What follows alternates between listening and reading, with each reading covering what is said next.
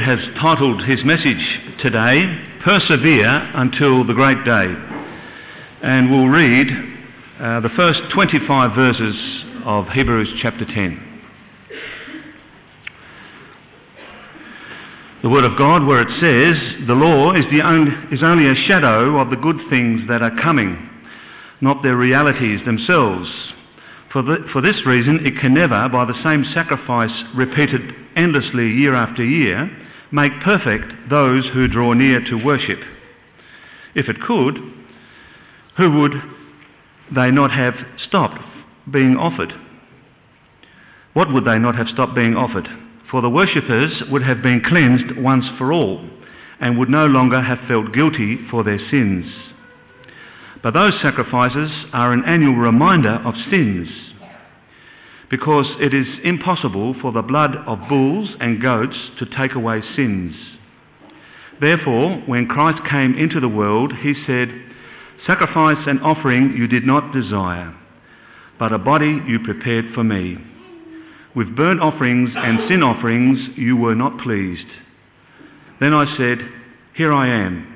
It is written about me in the scroll. I have come to do your will, O God. First he said, Sacrifices and offerings, burnt offerings and sin offerings you did not desire, nor were you pleased with them, although the law required them to be made. Then he said, Here I am. I have come to do your will. He sets aside the first to establish the second. And by that will we have been made holy through the sacrifice of the body of Jesus Christ once for all. Day after day, every priest stands and performs his religious duties. Again and again, he offers the same sacrifices, which can never take away sins. But when this priest had offered for all time one sacrifice for sins, he sat down at the right hand of God. Since that time, he waits for his enemies to be made his footstool. Because by one sacrifice, he has made perfect forever those who are being made holy. The Holy Spirit also testifies to us about this. First, he says, This is the covenant I will make with them. After that time, says the Lord, I will put my laws in their hearts and I will write them on their minds. Then he adds, Their sins and lawless acts I will remember no more. And where these have been forgiven, there is no longer any sacrifice for sin. Therefore, brothers, since we have confidence to enter the most holy place by the blood of Jesus, by a new and living way open for us through the curtain, that is, his body, and since we have a great priest over the house of God, let us draw near to God with a sincere heart in full assurance of faith, having our hearts sprinkled to cleanse us from a guilty conscience, and having our bodies washed with pure water let us hold unswervingly to the hope we profess, for he who has promised is faithful. And let us consider how we may spur one another on toward love and good deeds. Let us not give up meeting together, as some are in the habit of doing, but let us encourage one another, and all the more as you see the day approaching. Thanks.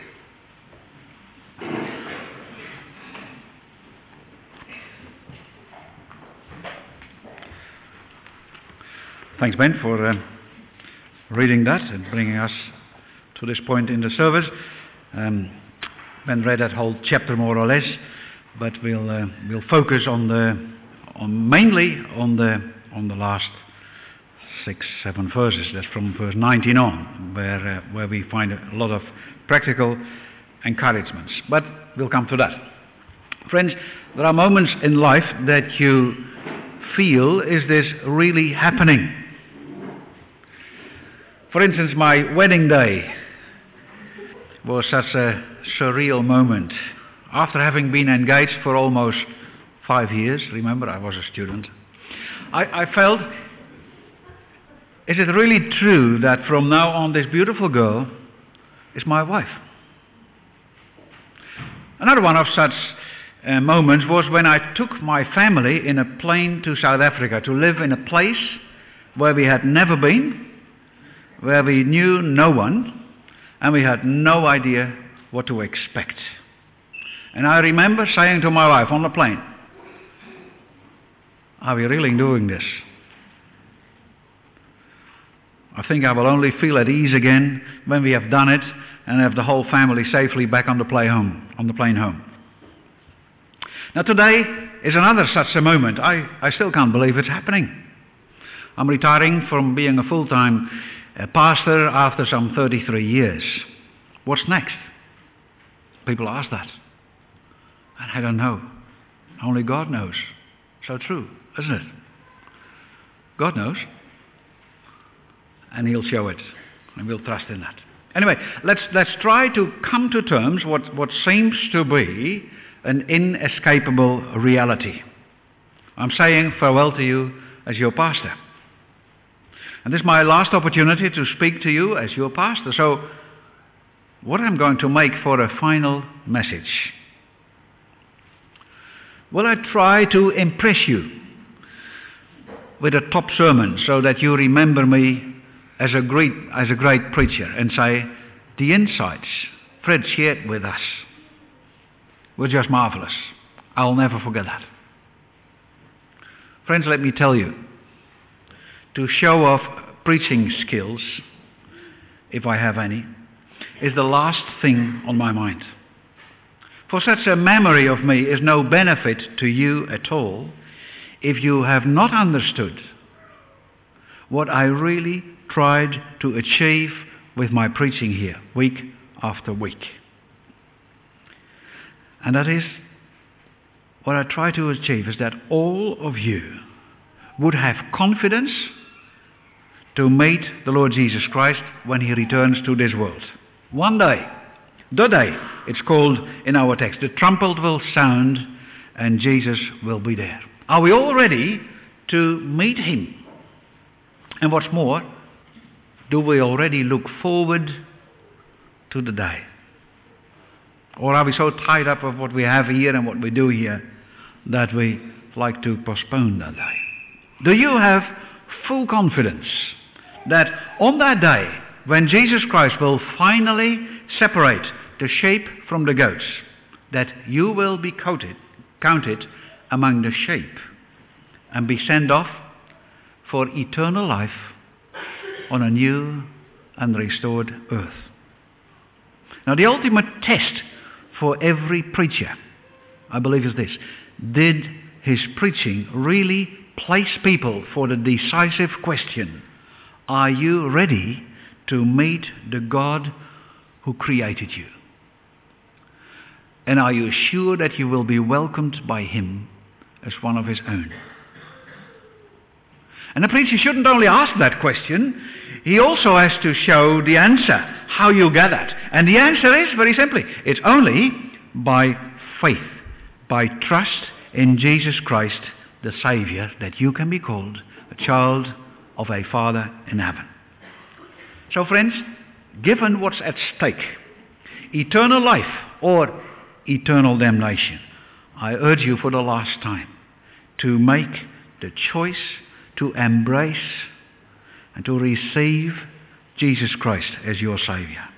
And after you've done that, just persevere in that faith. Let nothing distract you or discourage you. Keep going until the last day when this world will change forever. So that's my message for today. Persevere until the last day. Now, in our text for today, we find a whole heap of practical encouragement. That's, it starts in verse 22. If you have your Bible with you, verse 22. That's the first one. Let's draw near to God. Next verse. Let's hold on to the hope we profess. Let's consider how we may spur on one another to good deeds and love. Let's not give up meeting together. Let's encourage one another. So, five times, let us do this. So, this is certainly practical instruction about how to live the Christian life. And I love to pass it on as my final message to you. let's not do this, but rather let's do that. Show that you are a Christian indeed. And yet, be careful that you don't read it in the wrong way. For these practical instructions should never be read on their own. As if we can just do these things and then assume that will make us Christians. Sure, Christians do certain things. They go to church, they sing Christian songs, they pray, they know the difference between right and wrong and try to apply that in their life. They, they love their neighbor, etc. That's all good and important. But never think that doing those things will make you a Christian.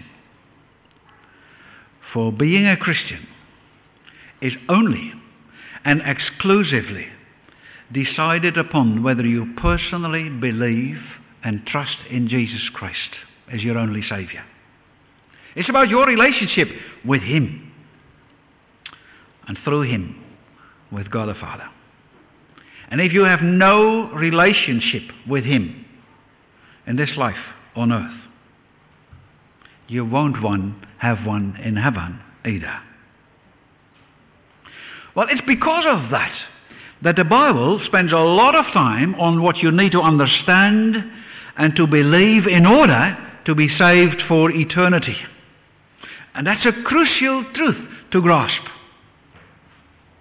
You first have to become a believer in Jesus. And only then you can begin the Christian life. And, and if you try to turn that around, you may do many Christian things, but they will ultimately not benefit you one little bit. You're still lost. You're still spiritually dead. And it's for that, that very reason that these five let us encouragements are preceded by two foundational statements. Verse 19 Since we have confidence to enter the most holy place. That's statement one.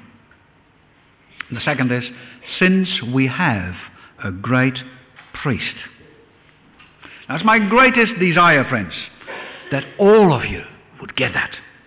Having confidence to meet a holy God, knowing that you have this great priest as your personal mediator. Now let's have a, a closer look. These are another letters. Let's have a closer look. That's, that's one of my own making. We read verse 19. Therefore, brothers, since we have confidence to enter the most holy place by the blood of Jesus, by a new and living way opened for us through the curtain that is his body. Now let's stop here for a moment. I can imagine that if you're not rather familiar with the Bible, this whole sentence sounds like abracadabra. It's, it's very hard to make any sense of it. And that's the reason why we started our scripture reading in verse 1 of this chapter. So, what the author is doing, actually, in this whole book, is comparing the Old Testament way of relating to a holy God to the way we are to do it now. It, it's about 1500 years before Christ yeah, three and a half thousand years ago, that God made a covenant with the people of Israel. After he had liberated them from Egypt, where they had been held in slavery, he taught them how they could live with the holy God. Now, the people of Israel, being people of flesh and blood like you and me, were sinful people. They could not come near to a holy God and survive.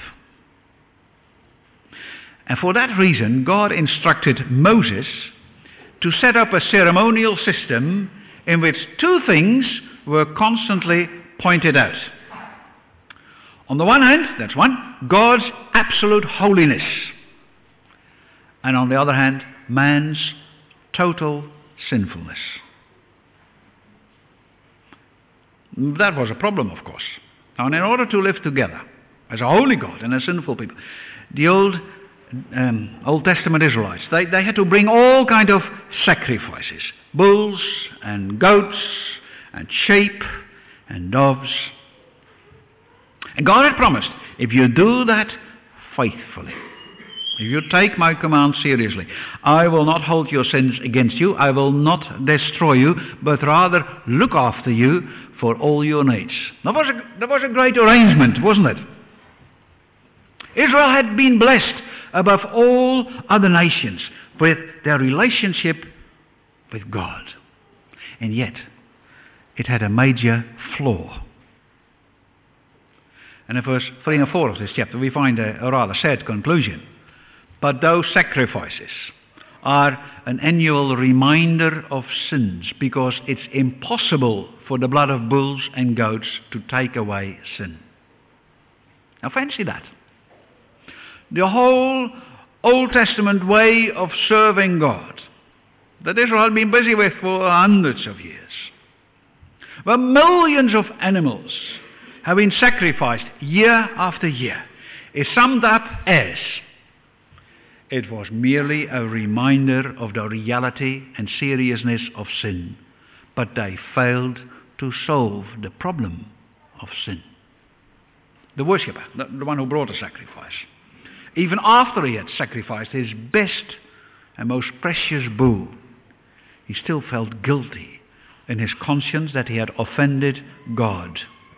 And not even the most precious sacrifice he offered could change that. And why could it not change that? Well, the answer is already given in the Old Testament, and it's quoted here from Psalm 40. Sacrifice and offering you did not desire. Saying, is God really interested in animal sacrifice? Does he want to see animal blood to satisfy his anger about human sin? Of course not. God is interested in a pure heart. Since he is a God of love and relationship, he longs for the love of people who serve him for whom he is with a sincere heart. And that was a problem that could not really be solved by the Old Testament ceremonies. Guilt and sin remained in the heart of the worshipper, no matter how serious he went about his sacrifices in his life. And what God really wanted to see was a human being totally dedicated to him. Someone who would be perfectly obedient and do God's will in everything. And the problem was there was no one in the whole world around who was able to do that, to give that full obedience and dedication to a God in heaven. For every person born from a sinful father and mother inherits their sinful nature. It is impossible indeed to take away sins by way of animal sacrifices. That's the verdict. And therefore, the bad news of the whole Old Testament is this it is impossible for sinful human beings to have a close relationship with a holy God. You had to keep your distance. But now, friends, here comes the good news. What is impossible with people is possible with God. It was inconceivable for a human mind to think up a solution for this problem of sin. And yet it was not impossible to God. So he brought a solution. And what he did, he sent his own son, his beloved son, from heaven to earth to become a human being, to become Jesus of Nazareth, born in a stable in Bethlehem, to bring God's ultimate and exclusive and final solution for human sin. Jesus came down to do God's will. He was fully obedient to God every day of his life. And when God showed him that in that process he even had to die to make atonement for the sins of people that he himself had nothing to do with, with their sin. Then Jesus bowed his head and said, Father, your will be done. And so Jesus was nailed to a cross, bringing the ultimate sacrifice of obedience to God's will. He was the last priest to reconcile people with the holy God. And with his sacrifice, God was totally satisfied. And then he sent preachers to proclaim to all people who, who that, that whoever claims the benefit of Jesus' death by placing their faith in him and committing themselves to follow him as their Lord, they all will receive full forgiveness of their sins. And they would receive the power to overcome their sins and become new creations, new people. And with regards to their sins, they will never be brought up again. For Jesus had dealt with them once and forever on the cross. That is the glorious gospel, friends, that I was uh, allowed to preach to you for so many years. Now, there's one thing more that you need to understand. If you think that this story is only something to accept as truth with your head, but not as something that you can experience with your heart, listen to the following God made a promise and shared through the Holy Spirit by speaking through the prophet Jeremiah, 650 before Christ, that he one day would make a new covenant completely based on what Jesus would do on Calvary's cross. And in this new covenant, he would achieve two things. One, every true believer in Jesus Christ would experience in his heart that his sins are forgiven indeed. Unlike under the old covenant, in the new covenant, his guilty conscience would be completely cleansed so that he knows for sure, deep inside, that he is forever right with God only through the blood of Jesus. His sins are forgiven, forgotten forever. It's God's unchangeable choice to wipe them out and forget them. So that's one. The second element, where the, the New Testament is greater than the Old, is this. Every true believer in Jesus Christ will receive the Holy Spirit, God's Holy Spirit, who will come to live in him. And then from inside out, the Holy Spirit will guide him and motivate him to become a willing servant of Jesus forever.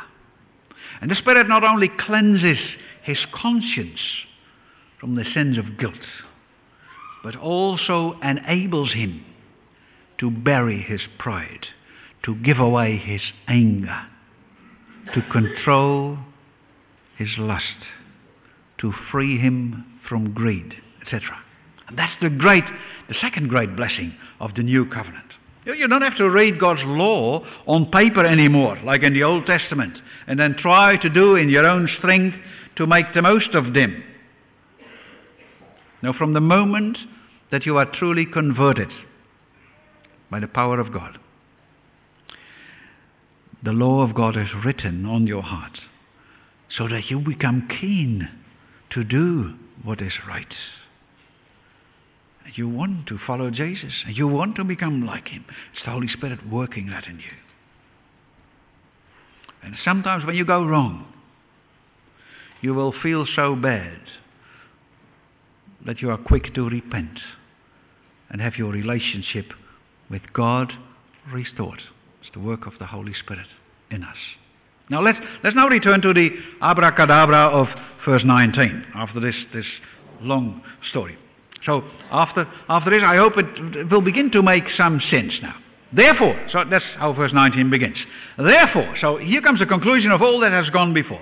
Therefore, brothers, since we have confidence to enter the most holy place by the blood of Jesus. Now, the, the most holy place is that part of the Old Testament tabernacle and later on the temple where God was present with his glory.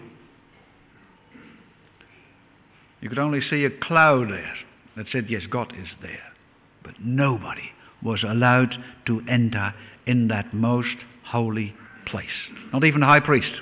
A thick curtain hid God's symbolical dwelling place from human eye. No eyes, no access. Stay out of here. Keep your distance from a holy God. That's how it was under the old covenant. God is too holy to approach. But listen to how it is now. We have confidence to enter the most holy place. And that applies to every single believer. Not because we are so good or so obedient.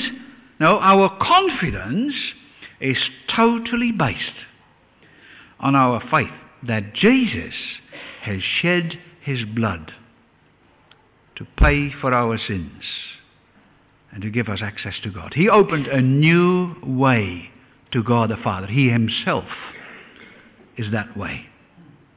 He is the way, the truth, and the life. He's the living one who grants you that access to his Father. So the curtain that used to close off the most holy place has been removed for us. And once again, it's not because we finally began to do the right thing, but only because we have a priest, a permanent priest, who makes sure that we are reconciled with God. Now, this confidence only comes to us by faith in Jesus Christ. And the moment we look at ourselves to find a right to enter, we lose our confidence. It's not our good works, neither our sins, which decide on our permission to approach God. It's only the fully accomplished work of Jesus. Now, having established these facts, now we can quickly work through the five admonitions. Verse 22 This being the case, let us draw near to God with a sincere heart and full assurance of faith. So that's a big difference, isn't it? In the Old Testament it said, keep your distance, stay away, no access. Now, draw near to God. If you have faith in Jesus, you don't have to worry whether you are good enough. No, you have full assurance of faith, for your certainty is not in yourself, it's outside you, in Jesus. Having our hearts sprinkled to cleanse us from a guilty conscience. Now remember, the animal sacrifices could never achieve that our conscience was cleansed. And yet we do experience the cleansing of our conscience. We are free in our conscience. Since once confessed to the Lord and dealt with among people, don't have to bother us anymore. We don't have to accept any accusation for them anymore. We are free. Having our bodies washed with pure water. Well, there's a reference, I think, to, to Christian baptism, which speaks about us being washed from our sins to become clean. So let's, let's draw near to God. Let's draw near to God. That's the encouragement. Now, friends, you know what? If I feel bad about something that I've done, a, uh, a little lie to get me out of an uncomfortable situation,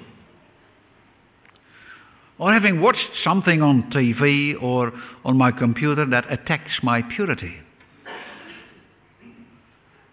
My inclination is to stay away from God. I, I want to solve that problem first, or I don't want to think about it or to talk about it. Um, I try to remove myself a bit from God's holiness. Which is a stupid thing to do, of course, as if He has not seen me or heard me or knows what's going on in my mind. Even in such a situation that your conscience speaks up, the invitation stands draw near to God. And the Holy Spirit will tell you what to say and what to do. And do you know what he says? repent and return and once again commit yourself to Jesus. Look at Him.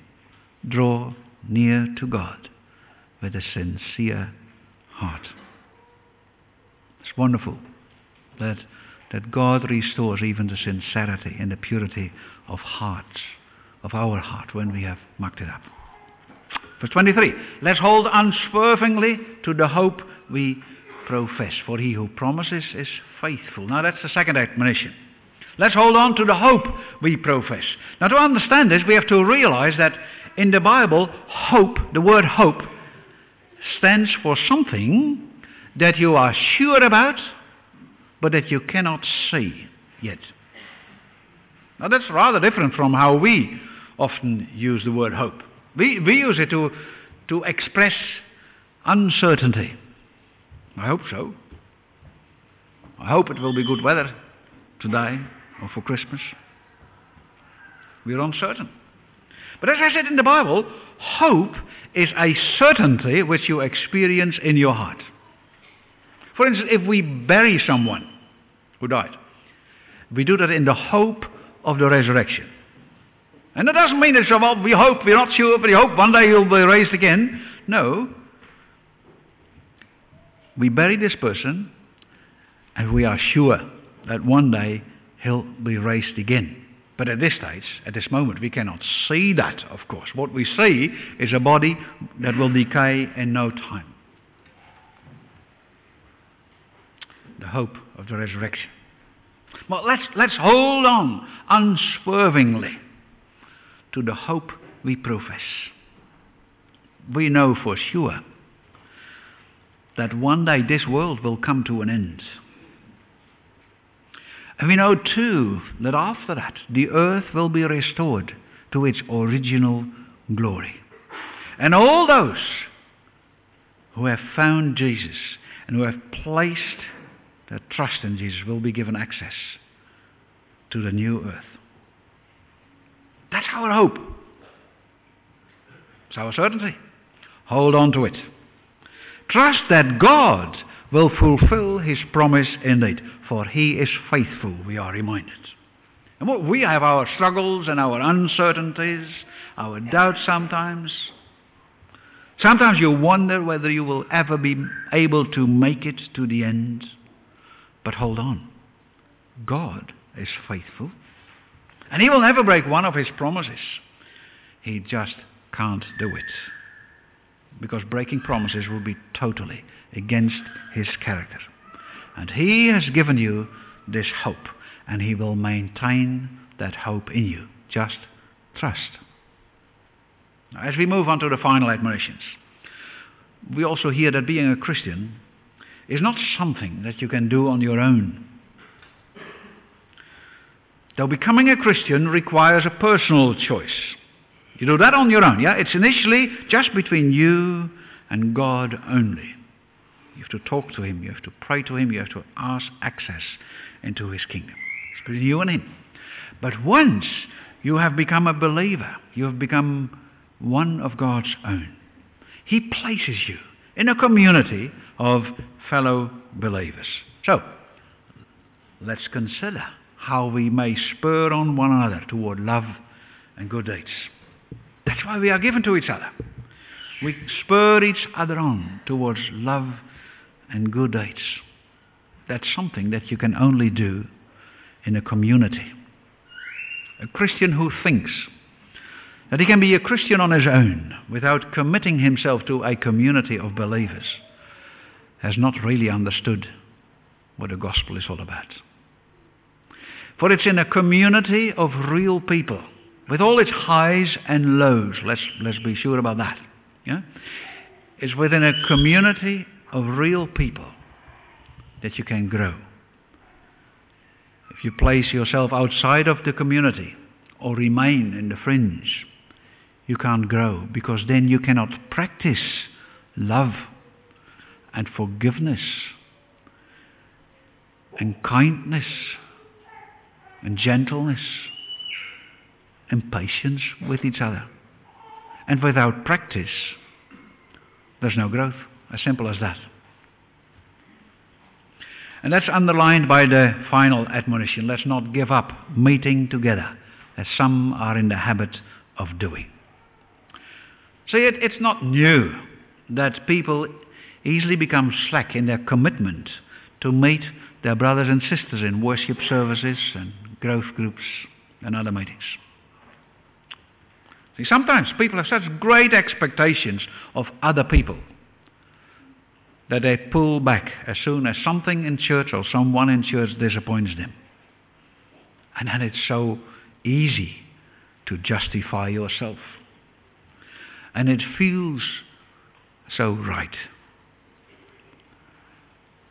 And it is so wrong. Everywhere in life, perhaps especially in church, God places deliberately challenges before you in order to help you grow so that you can learn to behave as a Christian in the midst of reality of sin and shortcomings in people. Now, don't think that a pastor is above all that. I've been in many situations that I was about to give up. That I thought, I haven't made, I haven't made myself available as a pastor to be regularly abused or mistreated or ignored or not taken seriously. Would have been easier to stay an accountant, I sometimes thought. I've been through stages where I really wondered why in the world am I doing this? Life without ministry.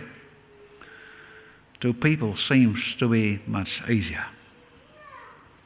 You, you know that, that old saying it goes something like this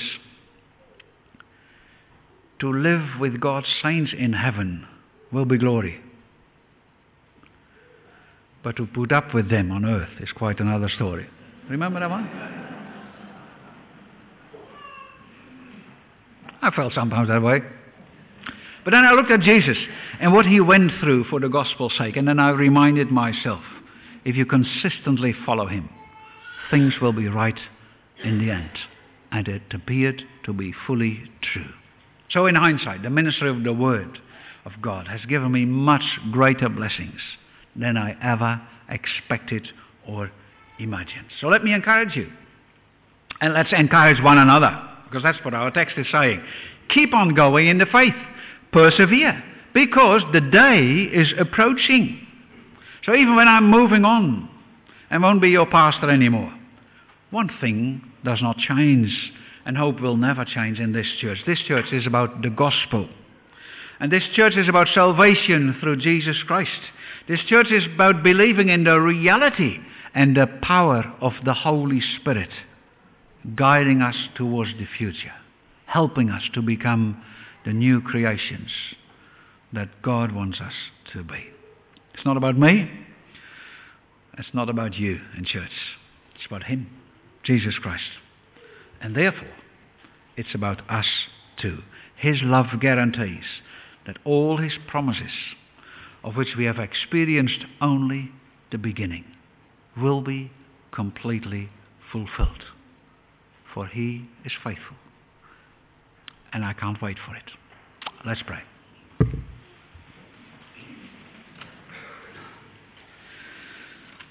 Heavenly Father, what a privileged lot we are. That you have made sure that we heard and came to understand the gospel of salvation through Jesus Christ alone. That it not remained a theory to us, but that we experienced in our hearts that our guilty conscience was cleansed and we became free people, having our our hands and hearts and heads free to love one another, to do good deeds, to reach out in Christian love to those outside, to speak with joy about the great salvation we have in Jesus. Lord, thank you for your word, and thank you that we could hear it today once again. Lord, I pray that your word will have an impact on all of us. Whether we have heard it for the first time or for the umptieth time. Help us to remind that life without Jesus is not worth living in the end. So, Lord, help us all to find Jesus and to receive a relationship with Him so that we may experience the great blessing that you have in mind for all those who entrust their life to Jesus. Lord, thank you again for this wonderful gospel.